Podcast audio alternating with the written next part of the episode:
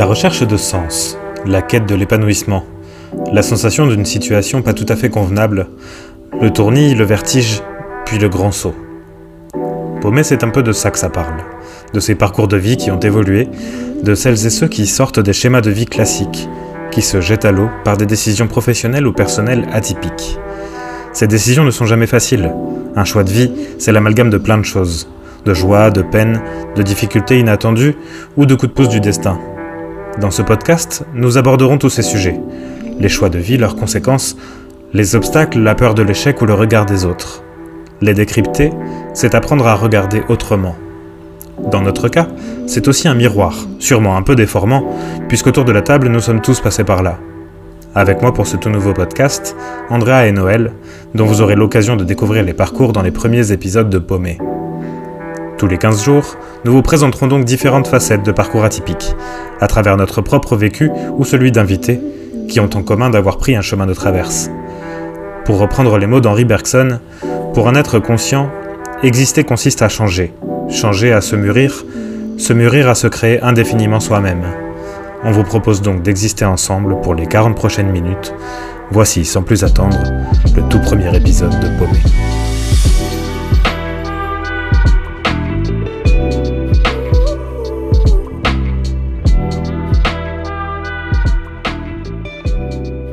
Salut Noël, salut Andrea. Alors, de quoi on va parler aujourd'hui? Eh bien, figure-toi qu'aujourd'hui, on va parler de toi. Ou plutôt du moment où tu as décidé de changer de cap et de partir pour une nouvelle aventure. Alors Pierre, euh, pour commencer, je pense que c'est pas mal pour les auditeurs si je fais un petit récap de ta vie, de ton œuvre. Ça commence à être long, hein Bah, t'es pas tout jeune, hein. Mais euh, non, en fait, je vais, je vais un peu euh, expliquer ton parcours et montrer à quel moment ça a dérapé. à quel moment. Au début, tu étais, euh, vraiment sur un parcours, je dirais, classique. Et puis un jour, tu as pris une décision assez radicale. Et, euh, et après, on va essayer de comprendre comment t'en es arrivé là. Donc toi, en fait, Pierre, t'es né à Montpellier en 1986. Et ouais, c'est pas tout jeune. Tu as fait un bac ES. Je sais pas si ça existe encore les bacs ES, mais ça voulait dire à l'époque économique et social. Ensuite, tu as fait un IUT communication, puis une école de commerce. Ensuite, tu as commencé à travailler euh, chez Disney euh, en communication, où tu vas rester pendant trois ans. Et ensuite, tu as travaillé en agence de communication à Paris pendant quatre ans. En 2017, tu te maries avec ta femme qui s'appelle Ara. Et un mois après, vous décidez de quitter Paris. Vous retournez dans le sud et vous montez votre boîte qui s'appelle 12 août. Alors, raconte-moi un peu, qu'est-ce que c'est 12 août? Ah voilà, c'est, tu commences pas par la question la plus simple. Euh... Bah, 12 août, c'est un peu de tout en fait. C'est un peu, euh, c'est à la fois la, la, la résultante d'un constat qu'on n'était pas complètement satisfait dans nos vies euh, respectives parisiennes. Euh, et puis c'est un retour aux sources, euh, à la fois pour moi parce que je suis originaire de Montpellier et, on est revenu euh, géographiquement à Montpellier pour monter ce projet-là. Et en même temps, euh, c'est un retour aussi à, à, quel- à, des, valeurs plus authentiques que celles qui nous habitaient au quotidien dans notre vie parisienne. Et 12 août, c'est aussi ça, c'est-à-dire que c'est un projet à la fois de vie et un projet professionnel euh, qui nous permettait de, retrouver un petit peu de sens. Moi, j'ai- j'aime beaucoup ta réponse parce que euh, à travers ce podcast, on n'aborde pas seulement les changements de vie professionnelle, etc. Mais en fait, tu nous as décrit 12 août vraiment comme un, comme un changement de vie, mais t'as pas décrit ce que c'était 12 Ouais, c'est très juste. Je me- je m'en suis rendu compte euh, au moment où tu as repris la parole. Euh, ouais, ouais, c'est vrai, mais parce que c'est. euh, Alors, déjà, parce que c'est un peu le. c'est- pour nous, c'est ça. C'est-à-dire que euh, c'est c'est avant tout un projet euh, qui est à la fois un projet de vie et un projet pro, mais c'est un projet. Et bon, alors pour rentrer un petit peu plus dans les détails, 12 août, c'est une entreprise euh, qui fait de la, du conseil en décoration d'intérieur, parce que c'est euh, la formation d'Araceli et, euh, et qui fait aussi de, de- c'est un site de brocante en ligne euh, qui est très spécialisé sur les pièces d'artisanat populaire méditerranéen.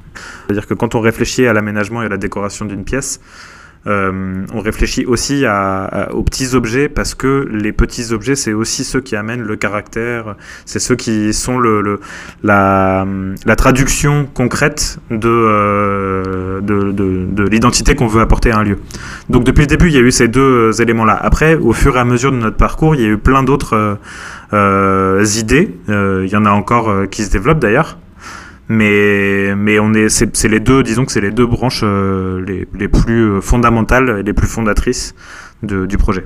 À ce stade, allez, si je te demandais de faire un premier bilan en deux, trois mots, euh, qu'est-ce que ce serait? Est-ce que, est-ce que tu regrettes? Est-ce que si c'était à refaire, tu referais? Est-ce que tu, dis, est-ce que tu te dis Oh, it was a hell of a ride? Est-ce que tu te sens fatigué, motivé? Enfin, C'est quoi un peu ton état d'esprit là, après quatre ans sur le projet? Ben je trouve que c'est ce qui est intéressant avec, euh, avec euh, le, le, fait qu'on en parle aujourd'hui. C'est qu'il y a un peu de tout ça qui se mélange. Alors, le, le sentiment qui prédomine euh, très largement, c'est l'épanouissement, je pense. Je, je, je me suis jamais senti aussi proche de, de, de, ce que je suis professionnellement.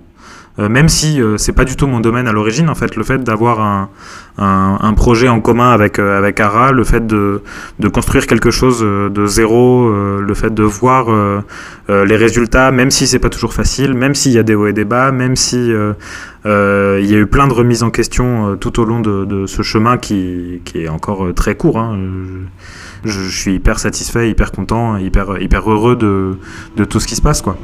Encore une fois, ça ne veut pas du tout dire que j'ai un regard euh, euh, complètement euh, bisounours sur, sur ce qui se passe. Il y a plein de moments où c'est difficile, il y, a, il y en a eu, il y en aura vraisemblablement encore.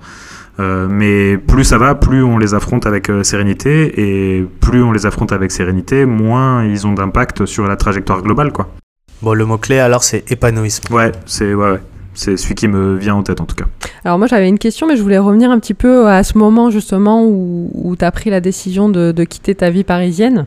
Et je voulais savoir ce qui t'avait vraiment, euh, ce, qui, ce qui ne te convenait plus dans ton métier, dans ta vie, euh, dans, ta vie euh, dans la capitale. Et qui a fait que vraiment, voilà, tu étais sûr à un moment donné de vouloir changer pour monter ton projet et revenir vers la ville où tu as grandi. Alors, en fait, c'est là là que le, le, pro et le perso se mélangent. C'est que moi, le fait de quitter Paris, euh, j'ai été très heureux, j'y ai vécu pendant quasiment 10 ans, euh, mais j'ai su assez vite euh, que j'allais pas y faire ma vie. Et j'ai, enfin voilà, il y avait beaucoup de choses qui me manquaient dans, dans la vie ailleurs qu'à Paris. Euh, et, et, donc j'ai su assez vite que je voulais partir de Paris. Donc ça, ça n'a pas été euh, un cheminement très complexe euh, avec euh, des allers-retours et tout ça. Ça a été assez évident pour moi. il se trouve que Ara, ma, ma, femme, n'était pas du tout dans cet état d'esprit-là quand on s'est rencontrés. Et en fait, le moment déterminant, ça a été quand on s'est mariés, parce que je, pour des raisons professionnelles, enfin pour son, son métier et le mien, euh, on était, on se voyait quasiment jamais en fait. Enfin, on se voyait un jour par semaine parce qu'on était en horaire décalé. Et, euh, et, du coup, on passait rarement du temps euh, vraiment ensemble. Et puis, les moments où on était en vacances, on allait voir sa famille, on allait voir la mienne. Donc, au final, on avait assez peu de temps vraiment tous les deux, etc. Et, les, les, premiers, les premières deux semaines d'affilée qu'on a passé ensemble tous les deux, c'était dans notre voyage de noces juste après le mariage. Et en fait, là, on s'est dit, ben, en fait, on passait à côté de trop de choses si on n'a pas ça, quoi au détour, enfin, je, peux vous raconter l'anecdote, hein, on, la, on, la, on, la, connaît par cœur. On est rentré dans un magasin à, à Medellin, euh, un magasin qui faisait des. Ah oui, vous étiez en Colombie. Ouais, on était en Colombie, ouais. Ah ouais, moi, moi je pensais que vous étiez allé euh, en voyage du coup dans le sud de la France et que du coup c'est ça qui vous avait motivé à retourner là-bas. Ouais, ouais, on était à l'autre bout du monde et en fait on était déconnecté de tout. Euh, enfin, déconnecté de tout, c'est un peu bête à dire comme ça, mais, mais on était juste tous les deux, quoi. Et. Et en fait, euh, on a passé un super moment. Et il y a un moment dans ce voyage qui, a été hyper déterminant pour la suite. C'est euh, un moment où on est euh, rentré dans un magasin et de manière, je peux pas vous expliquer comment, je peux pas vous expliquer pourquoi, mais de manière automatique, c'était un magasin qui faisait du tissage, des meubles en osier, en bambou, ce genre de trucs, en rotin, tous ces trucs-là. Et donc à l'époque, c'était un peu la mode. Nous, on a toujours bien aimé ce travail-là, même s'il y a des trucs très moches en rotin aussi, mais Moi, je sais même pas ce que c'est le rotin. bon, il a un petit, hein, il a un petit cours à avoir. Ouais, euh, je te, je te, de- de Hara, je te montrerai ouais. ça. non, non, pas de souci. Mais euh, Je suis pas sûr d'aimer, du coup, je sais non, pas. mais il y a des trucs, il y a des trucs euh, moches, mais il y a des trucs très jolis. Et quand c'est fait, quand, en général, de toute façon, quand c'est fait par des artisans euh, qui maîtrisent complètement le truc, euh, c'est quand même relativement euh, joli. Et de manière euh, assez naturelle, en fait, Ara, elle s'est dirigée vers les, les nanas qui faisaient le tissage, et puis elle a commencé à discuter avec elles, tout ça. Et puis moi, j'ai commencé à parler des conditions d'import-export, de, ce genre de euh, de comment on pouvait faire pour en rapatrier. Et puis en fait, on s'est complètement pris au jeu. On s'est dit, bah tiens, on va, on va faire comme si on avait une boîte de décoration en, en Europe et qu'on voulait euh, importer leurs trucs. Mais pas pour euh, nous moquer d'elles, pas pour leur faire une blague ou quoi. Pour se dire, bah tiens, on, on- je sais- pas, il y a un truc qui, il y a un truc qui nous branche, il y a un truc qui nous, qui nous tente. euh. C'était un jeu de rôle en fait, pour, Bah, sur ce moment, ouais, pour, pour voir ce que ça faisait d'être dans ce. Mais c'était à la fois un jeu de rôle et en même temps une projection. Et on lance une bouteille d'eau à la mer et on, on voit si ça peut nous servir un jour ou pas. Et, euh, et en fait, on est sorti de là, on est sorti de ce magasin, de cet atelier, et on s'est dit, mais il vient de se passer un truc là. J'adore parce que dans, dans la petite histoire là que tu as racontée, je trouve que tu as abordé plein de thèmes et on aura l'occasion de, de les aborder plus en détail dans, le, dans ce podcast. On fera des épisodes dédiés à ces sous-thèmes, ne vous inquiétez pas. Carrément. Mais en tout cas, les, moi j'ai entendu des différents thèmes. Déjà, le fait que tu essayes des trucs, comme quand vous avez fait le jeu de rôle euh, en Colombie. En fait, tu essayes des trucs dans la vie et des fois, euh, ça, ça t'ouvre des portes et des fois, ça, ça te conduit à des occasions. Il faut essayer, il faut faire des trucs. Euh, et des fois, ça marche, des fois, ça marche pas. C'est un peu comme nous avec ce podcast. Hein. Mais ce qui est drôle dans tout ça, c'est que ça te mène souvent à un endroit où t'aurais, que tu n'aurais pas pu imaginer, mais qui est pas forcément euh, mieux ou moins bien, qui est juste différent. Mais c'est ces premières prises de risque qui t'amènent à, Ah, c'est vrai, ouais. à- à découvrir des nouvelles choses, à expérimenter et, et qui t'amènent quelque part de, de nouveau. Quoi. Et, mais voilà, tu vois, par exemple, enfin, 12 août, euh, euh, quand on a commencé à en parler euh, et tout ça, au début, on s'est dit, bah tiens, on va faire une boîte d'export-export, de- d'import-export d'artisanat colombien. On s'est dit, bah, c'est trop stylé, il y a des trucs qu'on adore, il y a des communautés euh, euh, précolombiennes qui font des trucs magnifiques euh, et qui sont encore un peu méconnus.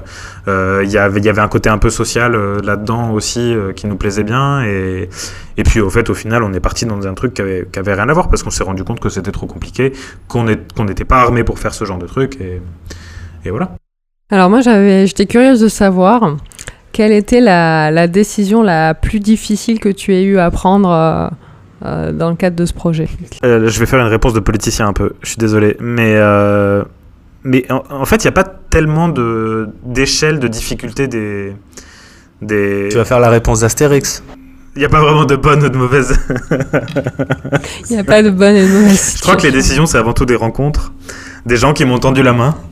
Euh, non, non, mais en vrai, je, je- je- en fait, il y a plein de, petites décisions. Quand tu montes une boîte, euh, il y a plein de petites questions qui sont peut-être aussi importantes, voire plus importantes que les grandes questions. Dire que les grandes questions, tu es à peu près cadré et il y a plein de trucs qui peuvent t'aider à, trancher, des, outils d'aide à la décision, des trucs comme ça. Euh, Tu vois, les business plans, les trucs comme ça, c'est des grandes questions qui font que euh, bah, globalement, le, le- le- le chemin est à peu près tracé. Mais en fait, il y a plein de petites questions là-dedans. Chez 12 août, la partie euh, un peu artistique et tout ça, c'est, vous, vous le savez, mais c'est plutôt Ara. Et en vrai, chacune de ces petites décisions euh, sur euh, les plans qu'il faut faire sur les photos, sur ce, ce qui est plutôt des petites décisions, parce qu'il y a énormément de volume. En fait, c'est des questions qui reviennent tout le temps et tout ça. Mais en fait, chacune de ces décisions-là, elles sont absolument fondamentales parce qu'elles participent complètement de quelque chose de plus global qui fait notre identité, qui construit notre projet et tout ça. Donc, euh, je pense vraiment qu'il n'y a pas de. Je peux pas faire de hiérarchie entre l'importance et la difficulté des, des réponses aux, questions qu'on a dû euh, proposer, quoi. Du coup, donc, dans ton, dans ton choix de, de, de redescendre dans ta ville natale et de monter ce projet, il y avait un- une vraie réflexion sur la vie personnelle aussi, si je comprends bien. Et du coup, est-ce qu'aujourd'hui, tu as l'impression que tu arrives à trouver un équilibre entre ta vie personnelle, ta vie professionnelle D'autant plus que, que cette, euh, cette boîte, tu l'as montée avec ta femme. Donc euh, voilà, comment vous vous organisez dans votre quotidien pour trouver un équilibre? Alors, euh, moi, je suis pas hyper euh, fan de euh, la, la- un truc qu'on entend souvent, c'est fais de ta passion un travail et tu ne travailleras pas un jour de ta vie. Je trouve que c'est dangereux de penser ça. C'est dangereux de penser comme ça. Et je dois avouer que moi, j'ai un peu une tendance à, à, à foncer un peu tête baissée. Et heureusement qu'on est deux en fait, parce que, parce que du coup, Ara, elle est vachement plus attentive à ces choses-là que, que moi. Mais c'est important quand même d'avoir des moments où, euh, où, où, où t'as pas du tout d'implication euh, professionnelle, où t'es euh, t'es vraiment euh, 100% euh, autour de thématiques euh, personnelles, quoi. Sur des moments. euh, ouais. Rien que pour déconnecter un petit peu, quoi. Concrètement, j'ai jamais bossé autant que ce que je bosse depuis que depuis qu'on a monté 12 août, je pense. Mais mais par contre, euh, le fait d'avoir la liberté de, de me dire euh, quand je peux bosser, d'où je peux bosser, euh, et cette liberté là, elle vaut le fait de travailler un peu plus. Moi, je, moi, je trouve que c'est le, c'est le fait que votre projet, il a été construit avec pour but principal de changer de vie, de trouver un meilleur équilibre de vie, de retourner dans le sud, d'être euh, plus libre, euh, de, de, faire toutes ces choses-là. Et en fait, à partir du moment où c'est la volonté d'améliorer sa qualité de vie qui est le moteur de, du projet, bah alors tu arranges ton projet pour qu'il se, pour se calque là-dessus en fait. l'équilibre de vie, il se fait plus sur une sensation et sur des moments où on peut faire des choix sans avoir rien à dire à personne que sur euh, une, réarticulation globale. C'est-à-dire que je- y a, moi, il y a plein de moments où, euh, on bosse euh, énormément et où on touche pas terre et où on bosse beaucoup plus que quand on était à Paris. Et, même, sur le fait de se voir, hein, d'ailleurs, il y a plein de moments où en fait, on, on bosse un peu chacun de notre côté et tout ça, et on se voit pas beaucoup, mais on est là. Les- le fait que l'autre soit là à côté, euh, euh, que le fait de se dire, euh, bah viens, là on fait une pause euh, de, une heure et demie et, et on va faire un tour, et, ou alors euh, viens, on va faire une réunion dehors plutôt que de la faire à la maison. euh. C'est un peu le risque quand tu, quand tu montes euh, ton projet, ta, ta boîte, j'imagine. Euh, effectivement, tu as cette grande liberté, mais en même temps, euh, tu as, des contraintes qui sont pas moins grandes et qui sont sans doute plus grandes et qui te forcent quand même à avoir un, un, un temps, un temps pardon, dédié au travail qui est, qui est d'autant plus important. Et est-ce que du coup, tu dirais que tu as l'impression de manquer de temps? Non. Euh, non, j'ai pas l'impression de manquer de temps. J'ai l'impression que. Enfin, j'ai l'impression que le temps passe à une Tu vitesse. joues, tu joues beaucoup au padel quand même. c'est plus que la sensation de manquer de temps. Euh, j'ai parfois la sensation que j'ai des, j'ai des vrais euh, progrès à faire en, en organisation et, et en anticipation, euh, d'une part, et euh, que j'ai un énorme boulot de, recul à prendre. Et ça, je, pense que c'est constant. Euh, sur ce qui est prioritaire, ce qui ne l'est pas, ce qui me fait du bien à court terme mais qui me fait pas forcément du bien à long terme. Enfin, tu vois, tous ces, j'ai l'impression que c'est un travail d'ajustement permanent. Ça, euh, la gestion du temps, c'est un travail d'ajustement permanent. Et la gestion du temps, ça peut carrément faire l'objet d'un épisode euh, dans le futur, parce que je trouve ça super important. Moi aussi, je- Ouais. j'en souffre beaucoup. Pour moi, la gestion du temps, c'est un... Je pense qu'on en souffre tous, en fait, mais différemment. C'est-à-dire que je pense que c'est aussi apprendre à se connaître. Parce qu'il y a des gens qui...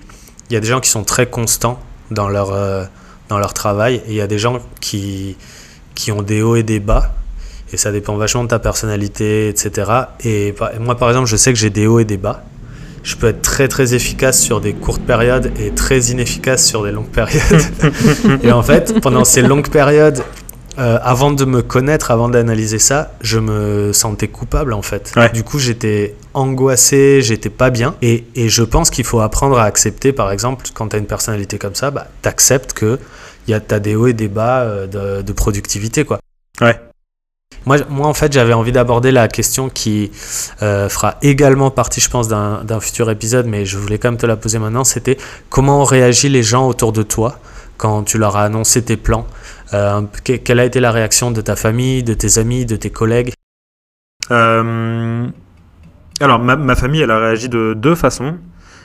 Une part un peu d'inquiétude de oh là là, dans quoi vous mettez les pieds euh, Vous avez des, des situations pas mal à Paris, euh, tout ça, euh, vous montez un truc. Donc il y a eu un peu une part de oh là là, qu'est-ce qu'ils font Pas vraiment d'inquiétude, en tout cas pas exprimée telle qu'elle à notre égard, mais, mais de préoccupation un peu, on peut, on peut dire ça comme ça.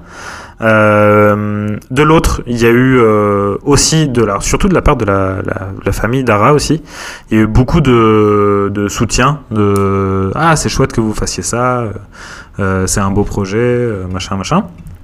Après c'est la partie que j'ai que j'ai moi ressenti en tout cas. T'entends ce que tu veux entendre, quoi. Ouais c'est c'est non, ouais, ouais, ouais, complètement ouais. T'entends ce que tu veux entendre et puis et puis tu cherches pas forcément plus loin que ce que les gens disent au début.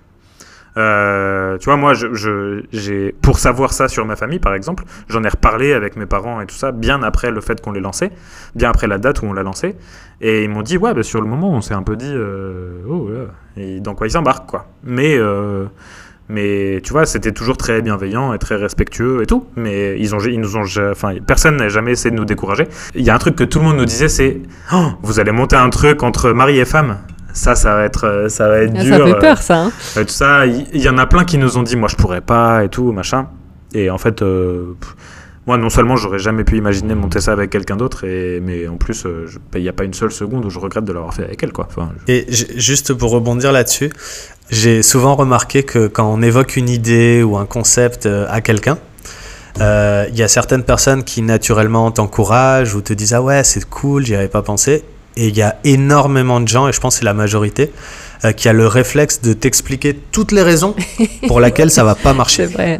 Mais c'est pas, je pense pas que ce soit malveillant. hein. Non, je pense que Non, c'est un, non. c'est un fonctionnement euh, un peu un peu naturel quoi que Je pense certains que c'est un, d'autres non pas. c'est un fonctionnement lié à l'inquiétude que les gens ont, en fait. Moi, je, j'ai réfléchi aussi à la question parce que j'ai- j'ai j'ai eu ce genre de commentaires autour de moi et je me rends compte qu'en fait, moi aussi, je peux, je peux dire ce genre de choses à des gens. Euh, et, et en fait, je pense que c'est plus euh, lié à des inquiétudes. Les gens, ils, ils ont cette, ils ont cette sensation d'effet miroir, en fait, et ça leur renvoie leurs propres inquiétudes, c'est tout. Mais, mais souvent, Ouais, si tu arrives à, les, juste. Ouais. à un peu les, les, les questionner, ça peut vite euh, s'effriter, en fait. Ouais. Non, non, je suis complètement d'accord avec toi. Et je pense qu'il y a des gens qui sont un peu câblés comme ça, euh, en disant, mais alors attends, je vois tel problème, je vois tel problème, je vois tel problème. Et puis il y a des gens qui sont un peu câblés, genre euh, euh, sur l'enthousiasme de départ, et qui construisent autour de cet enthousiasme. Et moi, je pense que je suis plutôt quelqu'un comme ça.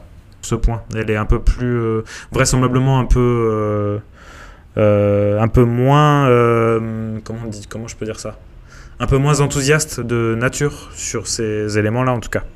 Donc, donc euh, elle a, peut-être plus tendance à se remettre en, question, ce qui est du coup euh, hyper. Qui a vachement de valeur aussi parce que ça complète complètement moi mon moi je suis très enthousiaste très foufou très euh, euh, ah, on peut faire ça on peut faire ça on peut faire ça et Ara elle me dit ouais sauf que la dernière fois t'as dit que t'allais faire ça Euh, on est trois ans après c'est toujours pas fait et elle a et elle a en vrai elle a complètement raison Mais c'est vrai, c'est vrai. Non, mais c'est vrai qu'au final, moi je trouve dans tout projet et notamment dans ce podcast, c'est pareil. Mais il faut qu'on, il faut qu'il y ait des personnalités différentes. Mais c'est dur parce qu'au début, tu as plutôt tendance à, à te rapprocher de quelqu'un qui a une personnalité très proche de la tienne, mais au final, euh, sur le long terme, l'idéal ce serait d'avoir quelqu'un de très pragmatique, euh, qui est qui a le business plan parfait et tout, et quelqu'un qui est plutôt créatif, etc. Mais souvent, ces deux personnalités-là, euh, elles n'arrivent pas trop à s'associer au début. donc. Moi, je suis pas tout à fait d'accord avec toi, Nono, parce que je pense que c'est important. Et d'ailleurs, ça, j'en reparlerai un peu plus tard, mais, mais euh, je pense que le plus important quand tu montes un projet à plusieurs, c'est d'avoir un socle commun et que ce socle commun il soit verbalisé. Dire que on sait ce qu'on veut faire avec ce truc-là, on sait dans quelle direction ça doit aller, et on sait ce qui fait partie de ces fondements, quoi, de ce qui est le, de ce qu'est le projet. Et c'est pour ça que je reviens sur ce que je disais au début. 12 août, c'est pas un projet professionnel à la base, c'est un projet de vie. Bon, là, je pense que tu nous as bien, tu nous as bien fait rêver. Donc, on va, on va passer euh, à la partie euh, budget, finance. euh. On était curieux de savoir comment concrètement bah, vous avez monté ce projet, quelles étaient vos, ressources à la base, quelles sont les ressources que le projet lui-même a pu générer, est-ce que vous arrivez à en vivre? Voilà, c'est des questions que tout le monde se pose quand, quand on parle de monter un, monter un projet. On voulait savoir ce que, ce que tu pouvais nous raconter là-dessus. Alors, si je reviens au départ, en fait, ça rejoint ce que je disais tout à l'heure. Nous, quand on a décidé de partir en septembre, on s'est laissé un an euh, pour partir. Donc, on a annoncé notre départ en septembre. On a, commencé à négocier avec nos employés respectifs en septembre et Ara un peu plus tard. Et on savait qu'on voulait partir euh, en fin juin. Euh, donc en fait, ça nous a laissé le temps de, de, de, valider le principe, de savoir à quoi on pouvait s'attendre euh, et, euh, du coup de, de, prévoir un peu des économies, euh, de faire des économies un peu euh, en parallèle, etc. Et du coup, on avait un peu d'argent de, de, côté quand on a, quand on a monté le, projet, ce qui nous a permis d'avoir un capital de départ, euh, enfin un capital, en, tout cas un capital à investir au départ pour, pour acheter des pièces, pour euh, faire quelques investissements, etc. Il se trouve qu'on a tous les deux fait des ruptures conventionnelles, donc on a tous les deux touché le chômage pendant deux ans, ce qui est, pas, ce qui est loin d'être euh, anecdotique et qui en plus euh, nous a permis d'avoir accès à des ce qui, ce qui s'appelle euh, en France des couveuses euh, d'entreprise, c'est des sortes d'incubateurs.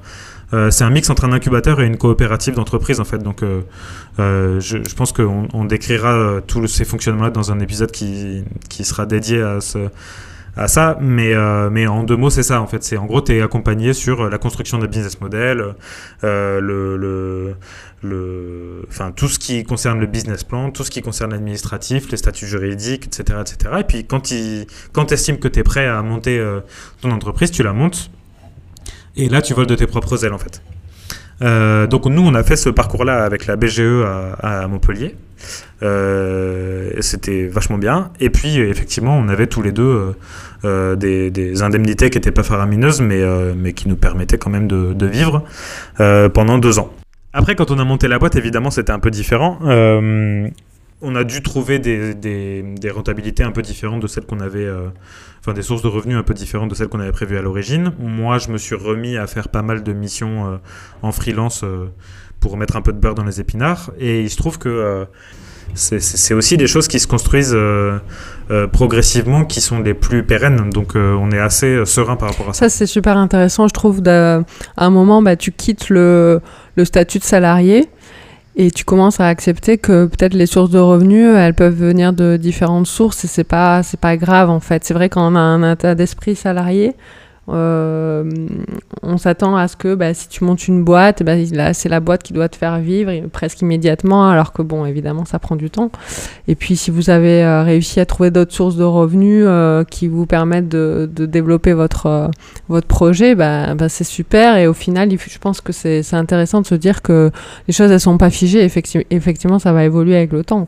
Moi, ce que je retiens un peu aussi de ton histoire, c'est que le cas de la France, il est quand même super avantageux pour euh, des entrepreneurs parce que cette opportunité de pouvoir négocier une rupture conventionnelle avec euh, ton employeur, de pouvoir toucher le chômage pendant un certain temps, ce qui te permet euh, de passer les premières années qui sont souvent les plus difficiles quand tu montes une entreprise avec un revenu fixe, etc c'est quand même euh, génial. Et, tout ce que tu as, tout ce que as dit, euh, avoir accès à des couveuses, euh, etc. Et c'est clair que pour moi, ça fait vraiment, euh, ça, ça, te permet de partir et de, et de voler de tes propres ailes. Et souvent, beaucoup d'entreprises, elles, elles, elles, font faillite dans la première année, parce que tout simplement, euh, c'est pas en un an que tu peux monter un projet, tu as, as, besoin de capital, et là, avec ce système-là, tu peux, quoi. Ok, merci pour toutes ces informations. Bon, bah ça c'était pour, euh, pour ceux qui voulaient les détails un peu euh, finance, budget, etc. Euh, moi je voulais, je voulais un peu revenir euh, donc au processus vraiment de, de, création, de prise de décision, vraiment, parce que l'épisode c'est vraiment, euh, comment on l'a appelé? Sauter le pas, ouais. c'est ça?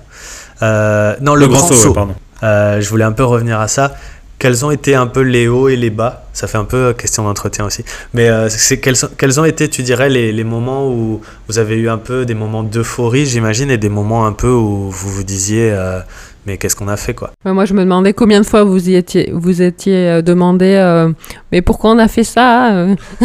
Quelle idée Zéro. Zéro. Pas une seule fois. Enfin, ça, c'est vraiment. Il n'y a aucun moment depuis qu'on a monté ça, donc ça fait 5 ans, hein, euh, plus exactement.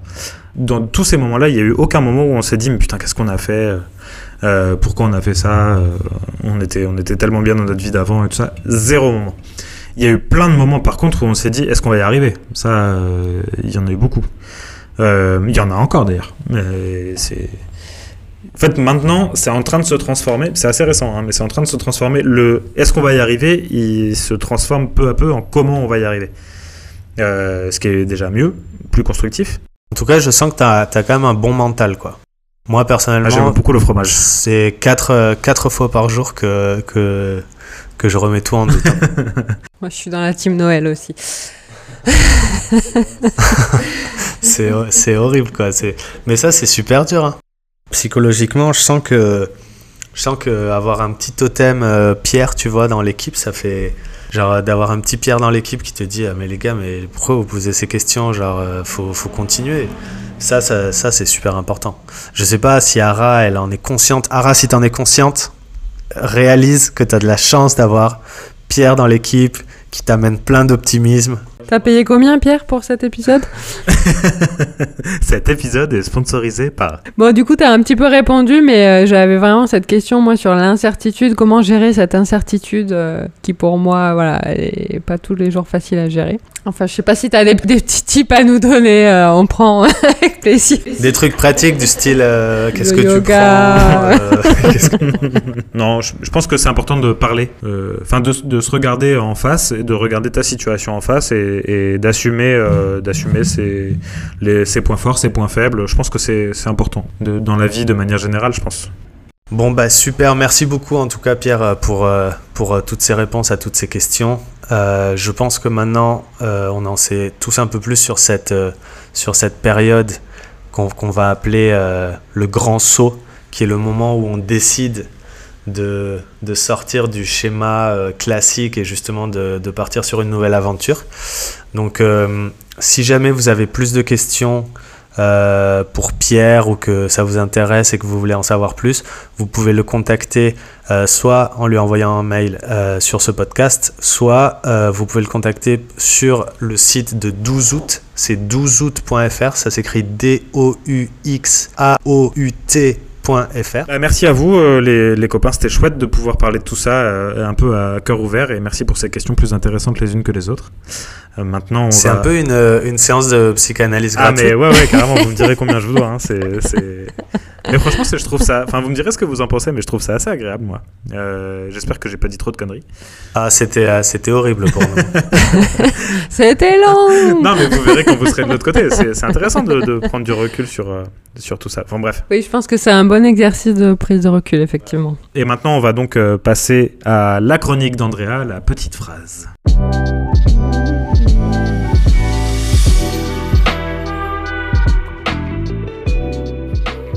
Alors, euh, ce sujet nous fait euh, nous poser plein de questions, donc j'avais envie de partager avec vous une petite phrase philosophique de Soren Kierkegaard qui dit Oser, c'est perdre pied momentanément, ne pas oser, c'est se perdre soi-même. Putain, mais j'ai pas tout compris encore faut que je, je suis encore en processus d'analyse. Oser, c'est perdre pied momentanément, ne pas Ouais. oser, c'est se perdre soi-même. C'est Ouais, vrai. ouais, ouais. Je suis pour. Je suis pour. C'est- pas une élection présidentielle. Du coup, là, le message, c'est oser, quoi. Oser. Allez-y. Oser. Le- on a quand même choisi d'appeler ce podcast paumé. Et euh, du coup, euh, perdre pied euh, dans des décisions euh, comme euh, la reconversion professionnelle, c'est bien à propos, je pense. Ah ouais, ouais, mais carrément.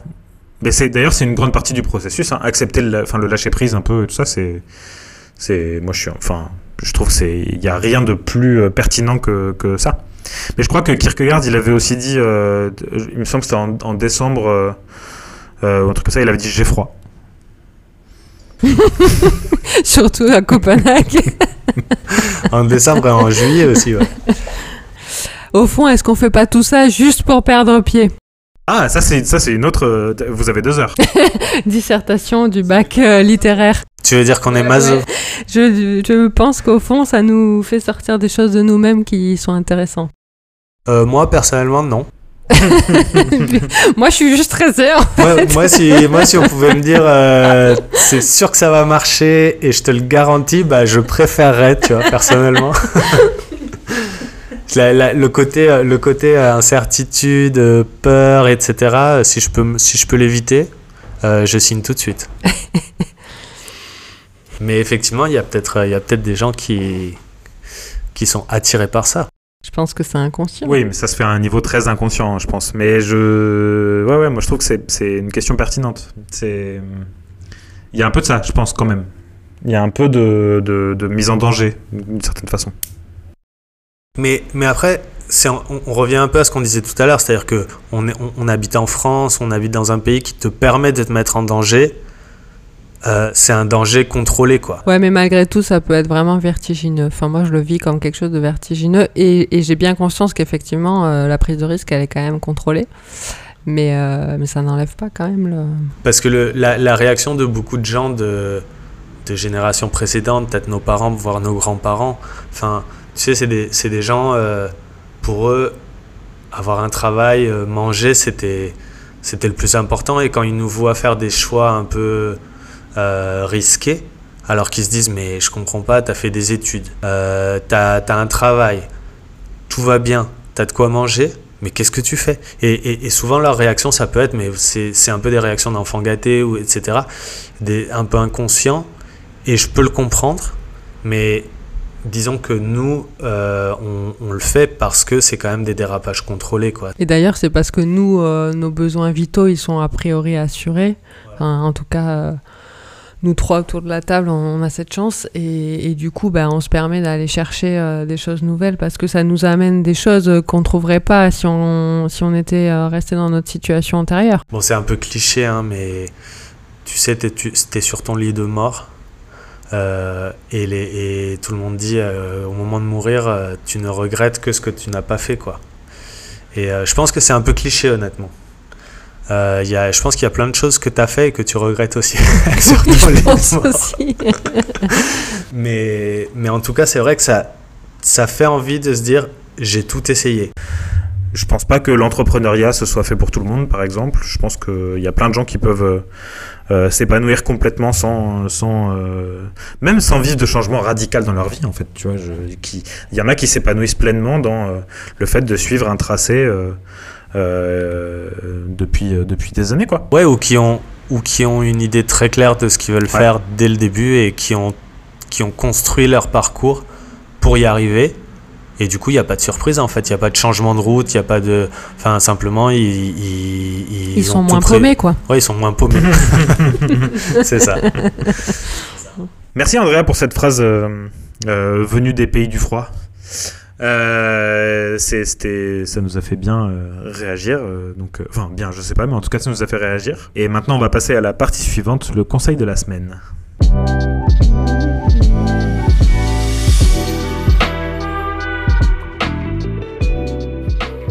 Bon Pierre, vu que c'est toi qu'on a interviewé cette semaine, qu'on a appris un peu sur ton parcours, sur tes espoirs, sur tes doutes, c'est grâce à ton expérience que tu vas pouvoir nous donner le conseil de la semaine. Alors mon conseil est purement théorique puisque moi j'arrive pas à l'appliquer encore, mais j'ai bon espoir d'y arriver et en fait j'ai un peu l'impression de, répondre à cette question comme une prophétie autoréalisatrice. Tu vois, si je dis si mon conseil c'est ça, du coup ça veut dire que je vais être obligé de me l'appliquer à moi-même.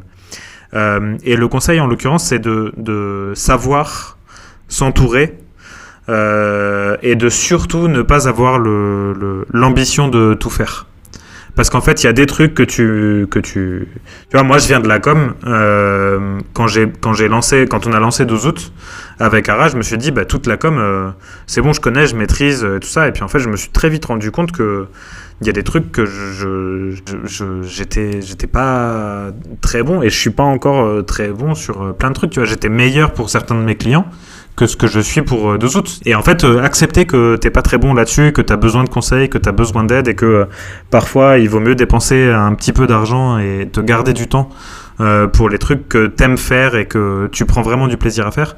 Je trouve que c'est hyper, c'est hyper important. Oui, oui, 100%. Et d'ailleurs, c'est le même. bon, là, là toi, tu as lancé un peu une start-up et tout, mais même quand je travaillais dans une très grosse entreprise, euh, les grosses entreprises, souvent, elles, elles, elles, décident de se séparer de tout ce qui n'est pas leur cœur de métier. Ouais. Tu peux essayer de tout faire toi-même, mais tu vas passer plus de temps, ça va être moins bien, Et au final, ton cœur de métier et là où ta compétence elle est, tu vas, tu vas pas y passer beaucoup de temps. Donc, euh. Et puis ce que tu, ce que tu donnes là, c'est la partie un peu économique et qui est, qui est juste. Hein. Mais au-delà de la partie économique, il y a aussi une dimension émotionnelle. C'est-à-dire que, franchement, euh, moi, si j'ai un conseil à donner à quelqu'un qui monte une boîte, c'est concentre-toi sur ce qui te plaît dans ce que tu fais. Eh ben merci, franchement, bon conseil. Avec plaisir. La jeunesse, écoutez-le. pas forcément la jeunesse, hein, d'ailleurs. Tu sais, la, la, la, reconversion et les parcours, euh, les parcours alambiqués, c'est pour tout le monde. Hein. Passez le, le, conseil de la semaine dont j'espère qu'il servira au moins à quelques-uns ou quelques-unes d'entre vous. Euh, on va passer à, à la section suivante de ce podcast, les références de la semaine.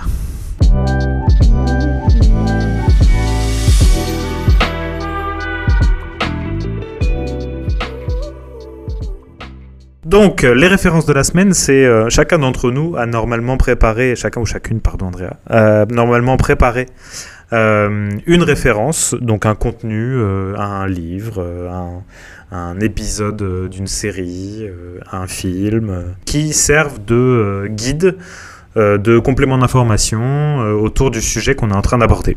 Donc, Andrea, je te laisse commencer. Quelle est la référence que tu souhaites partager avec nous? Alors moi, je vais vous parler d'un autre podcast qui s'appelle euh, Oser la reconversion. Non, merci Andrea. Noël, à quoi as-tu pensé? Oh, elle fait la pub à la concurrence. Ouais, je sais. Je me suis dit, vous allez me dire ça, mais enfin, franchement, j'étais pas super inspiré pour les références là. Non, non, mais un podcast c'est bien en vrai. Nous, on n'a qu'un seul épisode, alors bon, tu peux, tu peux rester sur ta fin. C'est, je comprends. Je... Euh, donc ça s'appelle Oser la reconversion. Euh, c'est une fille qui s'appelle Claire Viros, qui était une avocate qui a tout quitté pour euh, monter une boîte. Je pense dans la couture, si je me dis si je dis pas de bêtises, et qui interviewe des personnes euh, qui, ont, qui ont changé de voie, euh, comme toi, Pierre. Et, euh, et qui, ce qui est intéressant, c'est qu'il y a énormément de profils différents, de personnes de, issues de, de domaines d'activité différents. Et ça donne une bonne, une bonne vision d'ensemble sur cette problématique. Et puis, ça permet de de, de, se faire du bien aussi, de se rendre compte qu'on est nombreux. et, et, voilà, ça, ça, peut, ça peut aider certaines personnes qui hésitent à se lancer ou ça peut faire du bien à des personnes qui, qui, ont, déjà, qui ont déjà sauté le pas. Donc c'est essentiellement sur des thématiques euh, professionnelles, c'est ça? Oui, c'est ça. Alors là, pour le coup, elle aborde pas vraiment euh, les questions personnelles. Alors même si bien sûr euh, les gens en parlent toujours un petit peu, mais c'est vraiment axé sur le professionnel. euh. Ça marche. Merci beaucoup. Noël, quelle est la référence que tu souhaites partager avec nous? Alors moi, en fait, euh, je, voudrais vous, je voudrais vous recommander un article euh, d'un magazine qui s'appelle Néon. Je sais pas si vous connaissez Néon Magazine. Ouais, je connais. Ouais. C'est un article en fait qui s'appelle euh, J'ai changé de vie et j'aurais pas dû. Les plus beaux fails de nouveau départ. Ce que j'ai bien aimé, c'est que c'est vrai que dans ce podcast, on va beaucoup parler de nos expériences, on va avoir des invités, etc. Et naturellement, je pense qu'on a souvent tendance à, à, montrer le côté positif, mais c'est pas forcément le but du podcast. Le but du podcast, c'est de parler des hauts, des bas aussi, des difficultés, euh, des, des, des, choses positives, mais des choses négatives aussi. Mais du coup, c'est des gens qui concrètement disent que leur expérience est un échec? Ouais, c'est un peu triste de finir là-dessus, mais euh, on va, on va s'armer de courage. mais tu vois, par exemple, là, il y avait un exemple que j'ai aimé, parce qu'on a, on a beaucoup parlé de reconversion professionnelle, mais là, par exemple, il, il donnait l'exemple de quelqu'un qui avait quitté son, couple en fait. Parce que tu vois, il se disait, euh, il, aimait, il aimait son partenaire, mais, mais il avait envie de, de, connaître d'autres gens. Et en fait, il a regretté. Au bout de, je crois qu'un ou deux ans, il, bah, il a eu d'autres aventures, etc. Et puis en fait, il, s'est rendu compte que, qu'il avait fait une énorme connerie. Et en fait, il n'y avait, pas avait pas de marche arrière, quoi. Euh, il n'a pas été repris par son partenaire. Et puis voilà, c'était, c'était peut-être quelque chose qu'il va regretter toute sa vie. Mais euh, ça arrive, tu vois, des, des fois tu, tu, tu, tu, sautes, tu fais le grand saut et... en fait, tu te rends compte que tu n'avais pas d'élastique. Et c'est ça qui est beau. Du coup, je vais vous redire une petite phrase. je suis reparti. Kierkegaard, quand il est parti en vacances à Majorque, il a dit j'ai chaud. Le succès, c'est d'aller d'échec en échec sans perdre son enthousiasme. C'est pour toi, Pierre. J'aime beaucoup ce Winston dont tu me parles. Garde-la aussi pour l'épisode sur l'échec. Ouais, je voulais pas vous la mettre pour ça.